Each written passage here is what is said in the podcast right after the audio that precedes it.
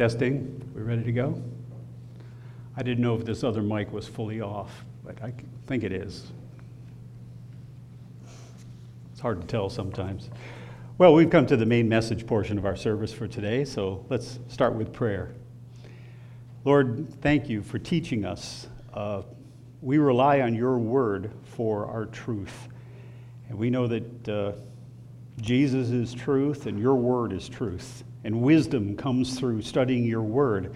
So as we do that today, Lord, we pray that the Holy Spirit do his work of opening our minds and hearts to take in the lessons that we can learn today and just apply them to our lives. So thank you, Lord. In Jesus' name we pray. Amen. Amen. Well, we're kind of going through a, a somewhat of a study through the book of Acts and learning about the early New Testament church. And we're going to continue on today in Acts chapter 8. And we're going to learn about a man named Philip. And again, I don't think I ever gave a sermon on, on this man, but we'll, we'll do that today. Uh, in previous sermons, we learned in chapter 6 about how there was a need in the church.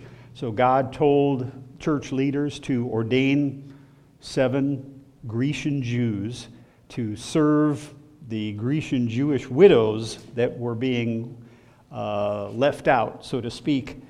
And uh, they ordained seven men. Last time we learned about one of them, Stephen, who spoke boldly the gospel uh, to the Jews in Jerusalem there to the point that he was stoned to death. He was the church's first martyr and uh, just an outstanding example of a man filled with the Holy Spirit and who had the courage to speak what needed to be spoken. Now we're going to read about another of those seven men. Uh, in this case, Philip is, is the one. And uh, we read in chapter 8, beginning in verse 1, on the day that Stephen was stoned to death for preaching the gospel on the day that he was martyred. Starting on that day, it says in verse 1 of chapter 8, on that day a great persecution broke out against the church at Jerusalem. And all except the apostles were scattered throughout Judea and Samaria. Godly men buried Stephen and mourned deeply for him. But Saul, now, don't forget, he is the man who, in the next chapter, becomes Paul, the great apostle. But at this point in time, he is a Pharisee by the name of Saul, and he seems to be leading the persecution against the, the early church. It says Saul began to destroy the church. Going from house to house, he dragged off men and women and put them in prison. So it wasn't just men, but it was women believers too. So can you imagine living at that time and living in fear that somebody is going to show up at your house because they're going from house to house to find Christians, and for no other cause than being a Christian, you're being dragged off and put in prison for your beliefs. Now, none of us wants persecution, do we? In fact, we pray often that God give us the freedom that we need to worship Him in the way that we want. But you know what? Persecution hits the church and hits us as individuals from time to time. We shouldn't be surprised. Jesus said, If they persecuted me, they're going to persecute you. And through persecution, God's purpose is being worked out. Because what happens here? Everybody else, aside from the apostles, has to leave Jerusalem for safety's sake, and they go out to surrounding parts of the country. And by this happening, the gospel is actually being spread because these Christians are going out from Jerusalem as Jesus prophesied, and they're taking the gospel message to others who have not heard it. So don't be afraid of persecution. Persecution is uncomfortable, but through persecution, good things can happen. Yeah, bad things can happen too. Nobody wants to be put in jail or maybe beaten, you know, for your, uh, your beliefs. But persecution is used by God for good purposes. You know, sometimes I look at our country today and we see the church, in some ways, kind of stagnant, so to speak. and we're all, you know, as Christians, kind of fat and sassy, and, you know, we enjoy our freedom here, certainly in this country. But even with the freedoms that we have, Christians slack off. Uh, you know, church isn't important to them anymore. God isn't important to them anymore. But you know, when you're under persecution, all of a sudden you find yourself drawn closer to God, don't you? Because bad things are happening in my life, even in your personal life, when maybe somebody at work is getting on your case because you're a Christian and they don't like Christians or they feel uncomfortable being around you, it draws us closer to God in prayer. We ask God, help us in this situation. Intervene, please, because it's very uncomfortable for me and I'm getting hurt. So you see, persecution can have a good purpose and it can draw us closer to God. And in the case of church growth, Maybe in this country, who knows what's ahead for us as Christians? Maybe there is going to be more persecution on the church as a whole. Don't be afraid. God can use that for very good purposes. Amen. So think about that. But in this case here, Saul is leading intense persecution against the church. And uh, just hold your place there and turn back to Acts 1, verse 6. Remember what Jesus said Acts 1, verse 6. He was about to ascend back into heaven after his death and resurrection. The apostles were asking him, Well, Lord, what about the kingdom? You're leaving. I thought you were going to set up the kingdom now. Uh, tell us when it's going to happen. Acts 1, verse 7, he said to them, It is not for you to know the times or dates the Father has set by his own authority, but you will receive power when the Holy Spirit comes on you, which it would at, on Pentecost and you will be my witnesses in Jerusalem to start, and in all Judea, and then Samaria, and then eventually to all the ends of the earth. That's the way the gospel is going to proceed. So, sure enough, here are church members under persecution leaving Jerusalem for their own safety, and they're going to the areas that Jesus prophesied the gospel would go to. So, what did it take for the gospel to spread like that? It took persecution. The church members weren't of their own volition going to just one day decide to leave Jerusalem and go out into the countryside and travel distances. It was because of persecution that it became necessary, and God used the persecution for his purpose of spreading the gospel. So now here we read in verse 4 about this one man that had been ordained uh, as a servant to the widows but he takes the lead here. Those who had been scattered preached the word wherever they went. Philip, one of the seven, went down to a city in Samaria and proclaimed the Christ there. When the crowds heard Philip and saw the miraculous signs he did, they all paid close attention to what he said. With shrieks, evil spirits came out of many, and many paralytics and cripples were healed so there was great joy with that city. Now, let me tell you a little bit about Samaria because uh, we have read before that the Jews did not like Samaritans. The Jews hated Samaritans. Let me talk to you a little bit about why that was. Hopefully, I'm not going to set off anything here. But uh, to show you just a, a silly map of Israel, this here is the Mediterranean Sea, if you didn't notice. But this basically, when God's people came out of Egypt and out of slavery, they traveled across the wilderness. It was supposed to be a short trip to the promised land, but because of their rebellion in the wilderness, it turned out to be 40 years. But eventually, Israel settled in the promised land, and each of the 12 tribes had its own location in the promised land. They were scattered throughout the land, Jerusalem being approximately down here, if you will.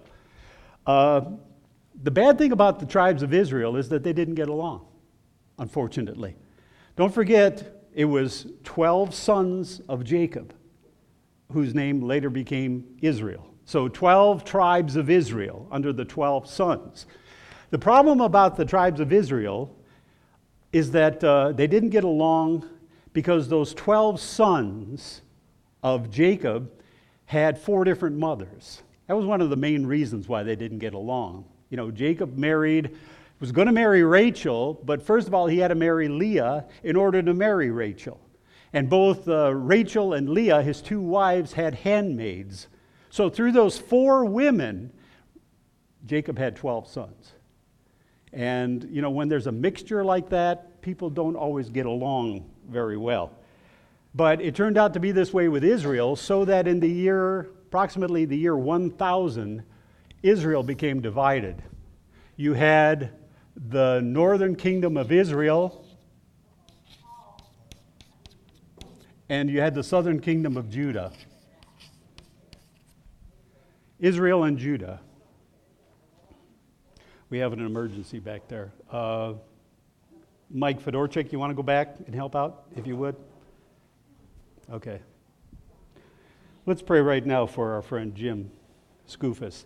Lord, we don't know uh, what Jim is encountering right now, but he looks like he's feeling faint. We may have to call the paramedics, and uh, we just pray for your strength for him now, Lord, as we speak. Help him, strengthen him in whatever way he needs help. Just uh, help him physically and uh, mentally right now, and we'll seek help if we need to right now, Lord. Thank you in Jesus' name. But as I was saying, uh, the kingdom split into two Israel and Judah. Jerusalem is down here as part of Judah. And what uh, Philip does is he travels into the northern kingdom. Now, it was no longer Israel anymore because Israel was taken into captivity when uh, Israel was invaded by the Assyrians in about 718. And all of these inhabitants, these northern tribes, were taken into captivity and never came back. So this land became known as Samaria. And these people were hated because they were foreigners. When uh, Israel was taken into captivity, the land was filled with foreigners.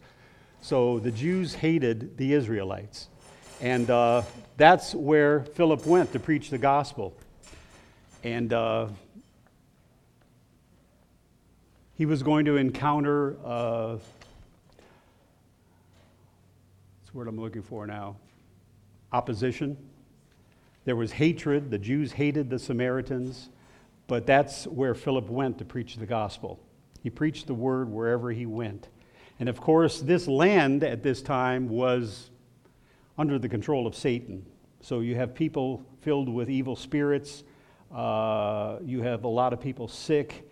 And uh, as he preached the gospel there, great joy came to the city because for the first time they saw light in the midst of darkness. Now, the city of Samaria was under control of a bad man, Simon the sorcerer. We read about this now in verse 9. Now, for some time, a man named Simon had practiced sorcery in the city and amazed all the people of Samaria. He boasted that he was someone great and all the people, both high and low, gave their attention and exclaimed, This man is the divine power known as the great power. Now, if you look up some other sources, it talks about uh, him being uh, a magician, a man who communicated with the dead, uh, an exorcist. He had a woman with him by the name of Helena. Uh, Simon set him up himself up as the deity to be worshiped. Uh, so let's read what the Bible has to say about this man. Simon Magus, and Magus is the word from which we get our word magician. So he involved himself in, in sorcery and magic. It says he boasted that he was someone great, and all the people, both high and low, gave him their attention and exclaimed, This man is the divine power known as the great power. They followed him because he had amazed them for a long time with his magic. But then they believed Philip as he preached the good news of the kingdom of God in the name of Jesus Christ. They were baptized, both men and women. Simon himself believed and was baptized, and he followed Philip everywhere, astonished by the great signs and miracles he saw. So the city was pretty much under control of this man, Simon. But when he heard Philip preach and saw the miracles that he did, he became enamored with him and wanted to kind of get on board with the church. So it seems that he was baptized, but it didn't seem to be a true baptism. He didn't really seem to be humbled uh, by God and uh, a true follower of Jesus Christ. So, verse 14 when the apostles in Jerusalem heard that Samaria had accepted the word of God, they sent Peter and John to them. When they arrived, they prayed for them that they might receive the Holy Spirit, because the Holy Spirit had not yet come upon any of them. They had simply been baptized into the name of the Lord Jesus. Then Peter and John placed their hands on them, and they received the Holy Spirit. Now, normally speaking, when somebody's baptized, they receive the Holy Spirit. But in this case, there was a delay. I wonder why. Philip was a converted man. He had the ability to preach the gospel and baptize people. But when he was baptizing the people of Samaria, they didn't receive the Holy Spirit. They were just baptized. And it wasn't until Peter and John, other apostles, came from Jerusalem and placed their hands on them that they finally received the Holy Spirit. What were they, second class citizens in Samaria? No. But God wanted the approval of the headquarters church in Jerusalem to come and to actually lay hands on these people. Because, you know, if Peter and John had not come and done this, the Samaritans might have considered themselves to be second class Christians. That, well, uh, we were just baptized by Philip, who's not even one of the original apostles. So I think God went out of his way to have the original Jerusalem authority, the, two of the original 12 apostles come and lay hands on them for them to receive the Holy Spirit so that they would never feel like second class Christians. Does it make any difference as to who baptizes you to be a Christian? No, it actually doesn't. But at this point in time, since the Samaritans were first being called to salvation, I think God went out of his way to make sure that the right authority from Jerusalem came, accepted the fact that Samaritans are being called to salvation, and laid hands on them. We don't, you know, you probably remember who baptized you. I do. But you know what? Sometimes with human nature, we make a big deal if an important leader in the church baptized us. You know, one of the churches that I served in years ago, I had a co pastor or uh, an elder working with me, and he always let it be known that he was baptized by Herbert Armstrong himself. And he kind of wore that like a badge of honor. In a sense, not even not saying it, but the meaning was coming across that his baptism was better than everybody else's because he was baptized by the president of the church at the time. And that's why, you know, when Jesus was traveling with the apostles, it points out that Jesus never baptized anybody. He preached the gospel, but he let the apostles do the baptizing. Why? I think because Jesus, knowing human nature, would know that those that he personally baptized would kind of wear that as a badge of honor and, in a sense, make them feel better than anybody else as a Christian. But I think God saw the need just to encourage the Samaritans so that they would know that their baptism wasn't second class. God had Peter and John come from Jerusalem, travel there, and you know, lay the hands on the people that were baptized so, so that the Samaritans would know that they have the approval of the 12 apostles. It's human nature, and I think God's response to human nature. That's why that happened that way. But certainly, when Peter and John placed their hands on them, they received the Holy Spirit. Now, verse 18, here's this Simon Magus again. When Simon saw that the Spirit was given at the laying on of the apostles' hands, he offered them money and said, Give me also this ability, so that everyone on whom I lay my hands may receive the Holy Spirit. So he wanted power. He wanted to be able to wow people. You know, he wanted authority from the apostles to be able to do this as well. Now, Peter saw through this. Peter saw that his attitude was not right. That, listen, to be baptized, you got to be humble. We're looking to Jesus Christ. You don't want to be baptized so that you can get the Holy Spirit, so that you could perform miracles and you can lay hands on people that, that, they get the Holy Spirit. Now, there's nothing wrong with people receiving the Holy Spirit, but he was all about power.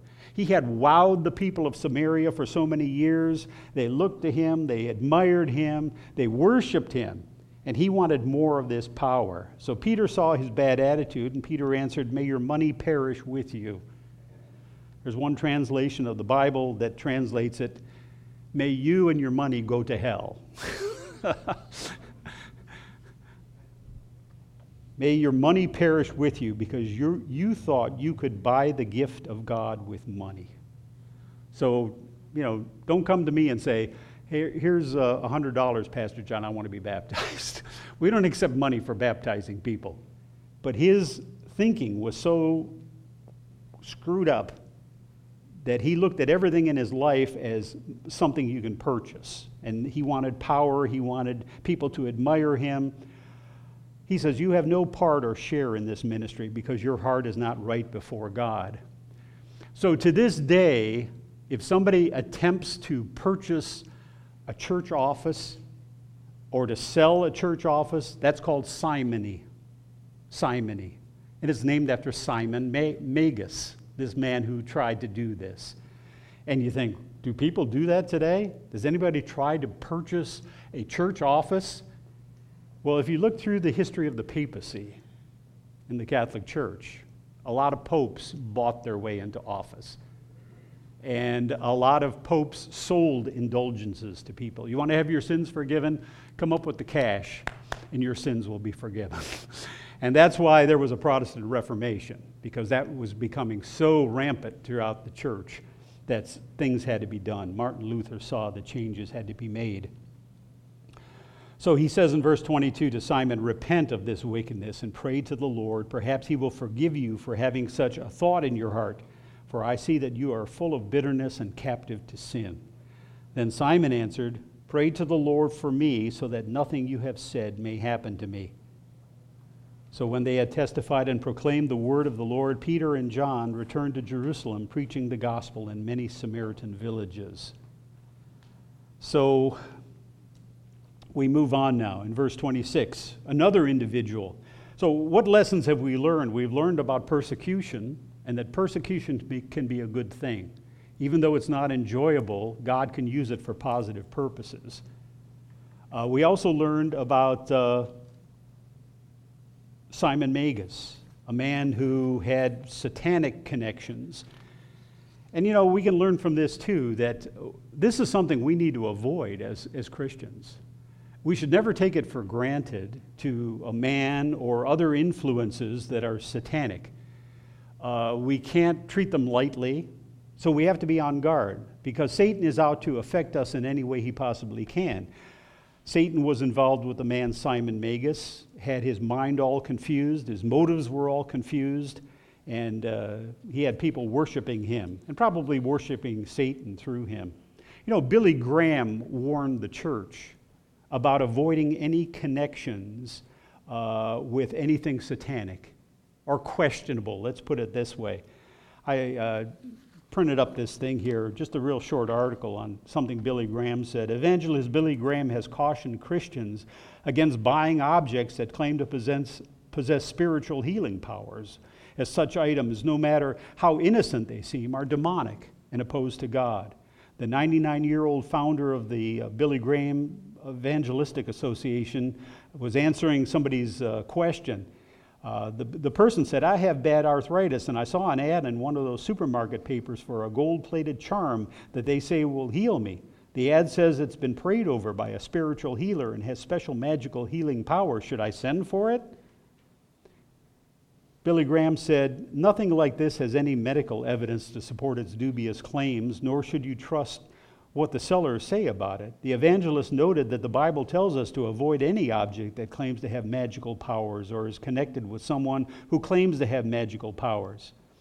Billy Graham said, At best, such things will only make us poorer. At worst, they may bring us into contact with spiritual powers that are not from God but are de- demonic and opposed to God.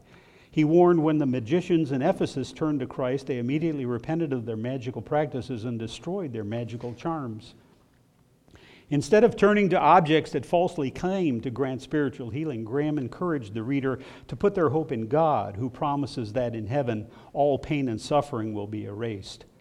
He said, Why not turn to Him for the help you need?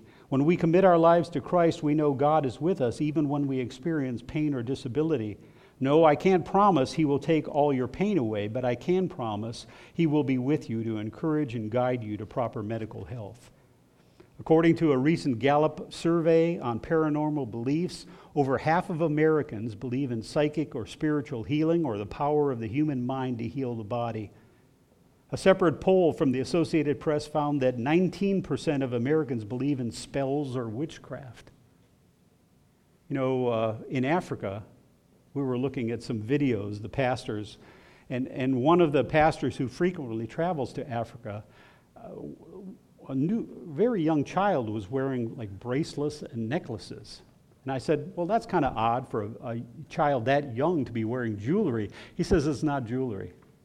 He says, Everybody in a- Africa wears amulets to keep evil away, to keep s- spells away, and witchcraft away. And it's just very normal in that culture from the time a baby is born to the, to the day that an old person dies. They wear bracelets.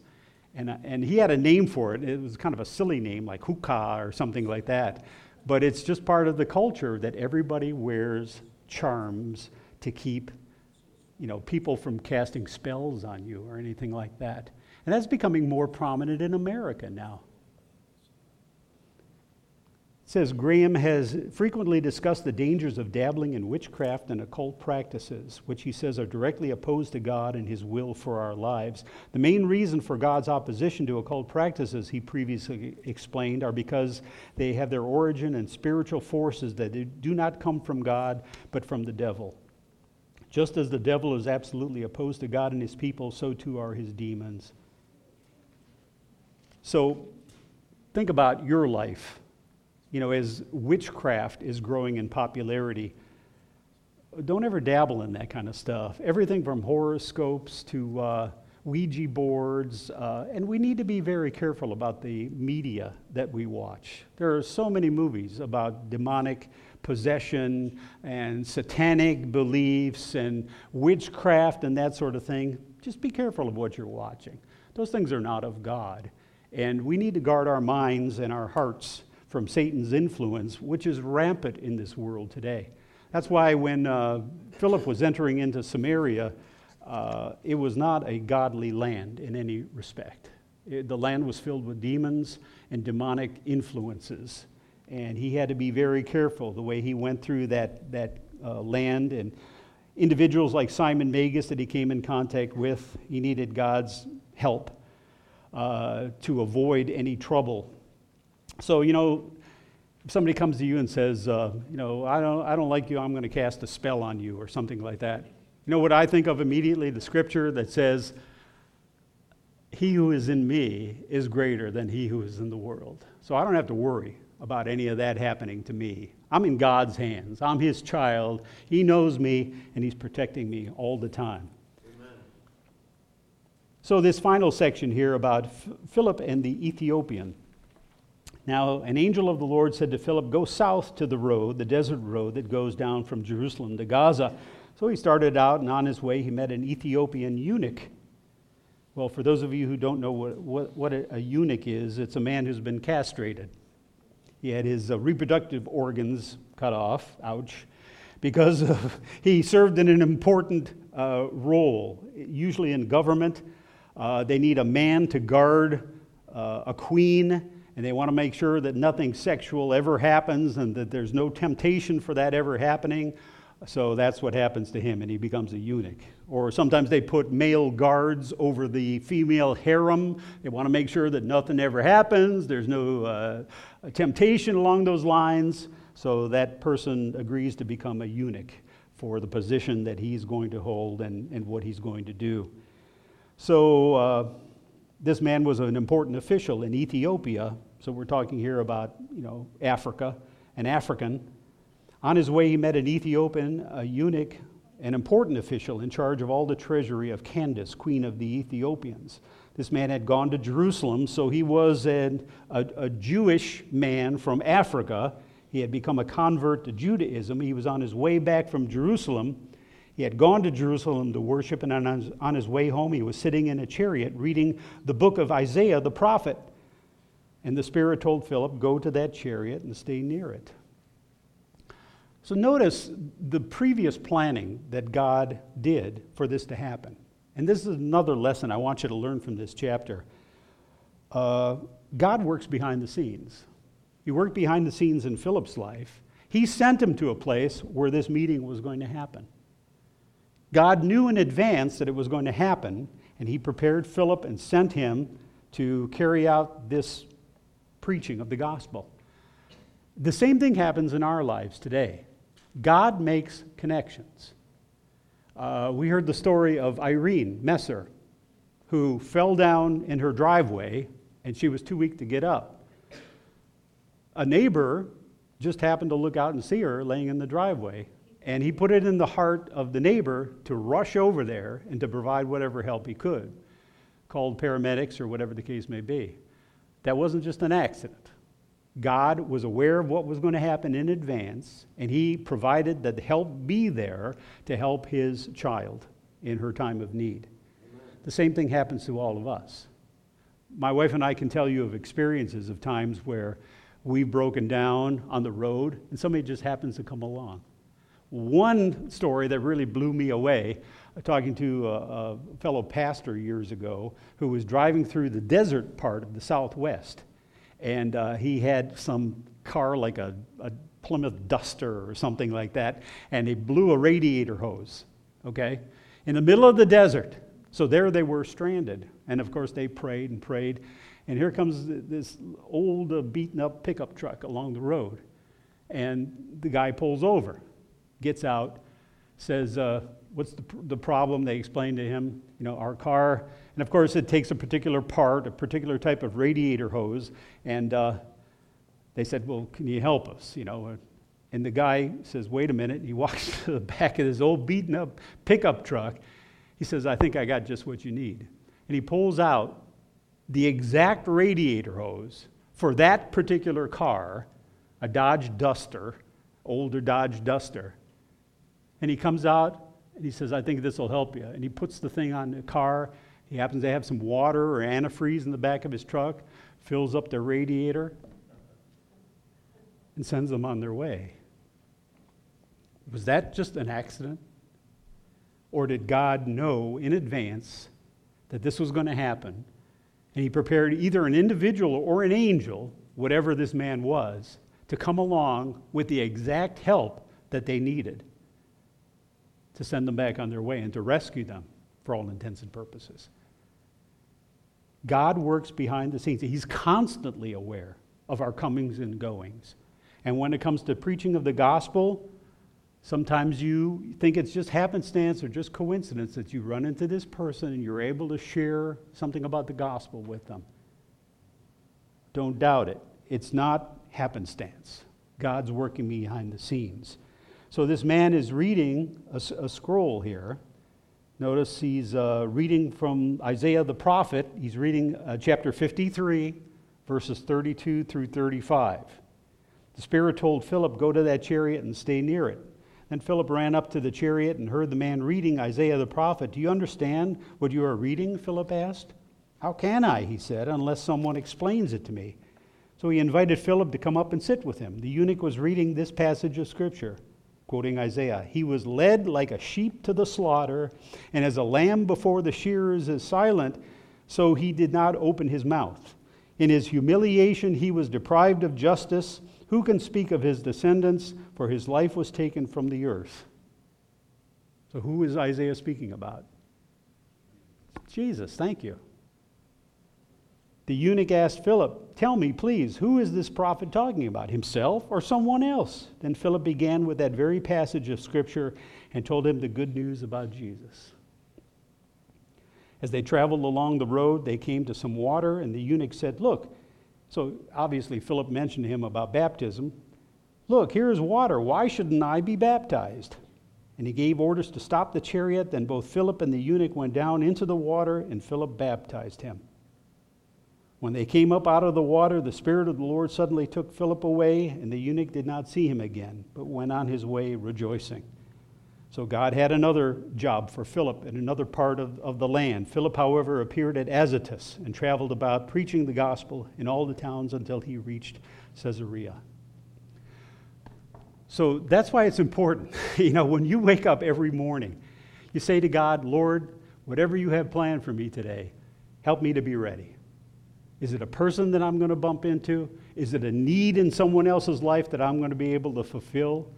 Uh, point it out to me. Make me aware of it. Okay? And God will use you in whatever way He sees fit. So we need to know about the gospel too, don't we? Somebody asks us a question This Jesus, what, what is that all about? What are you going to say? You don't have to know every scripture and, and be a theologian, but you have to study God's word. You have to grow in your relationship with Him so you can share in whatever way to help another person. Amen. And to the point that you're prepared, God perhaps sees more fit to use you because He knows you're ready. So, in this chapter of Philip and the Samaritans, we learn several lessons. Uh,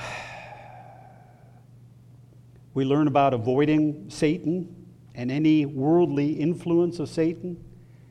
We learn about uh, persecution can be a good thing.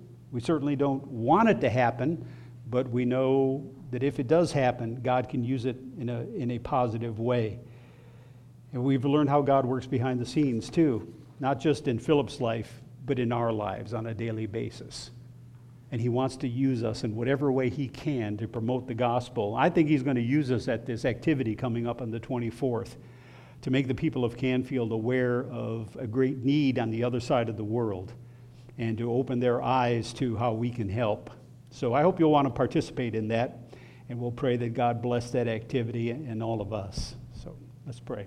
Heavenly Father, thank you for the word today about this man's life, Philip, and all of the great things that you did through him to your glory. And Father, help us to learn these lessons and to remember them. And we pray, Father, that we can be used by you, that we're prepared, and you're going to make those connections for the people we come in contact with and the causes we participate in uh, to help others, because that's what you've called us to do. Good works that you've prepared in advance for us to do. Help us to be willing servants uh, for you, Lord. Help us to be prepared so that we can be used in whatever way we can to your glory. So we thank you, Lord, and pray it now in Jesus' name. Amen.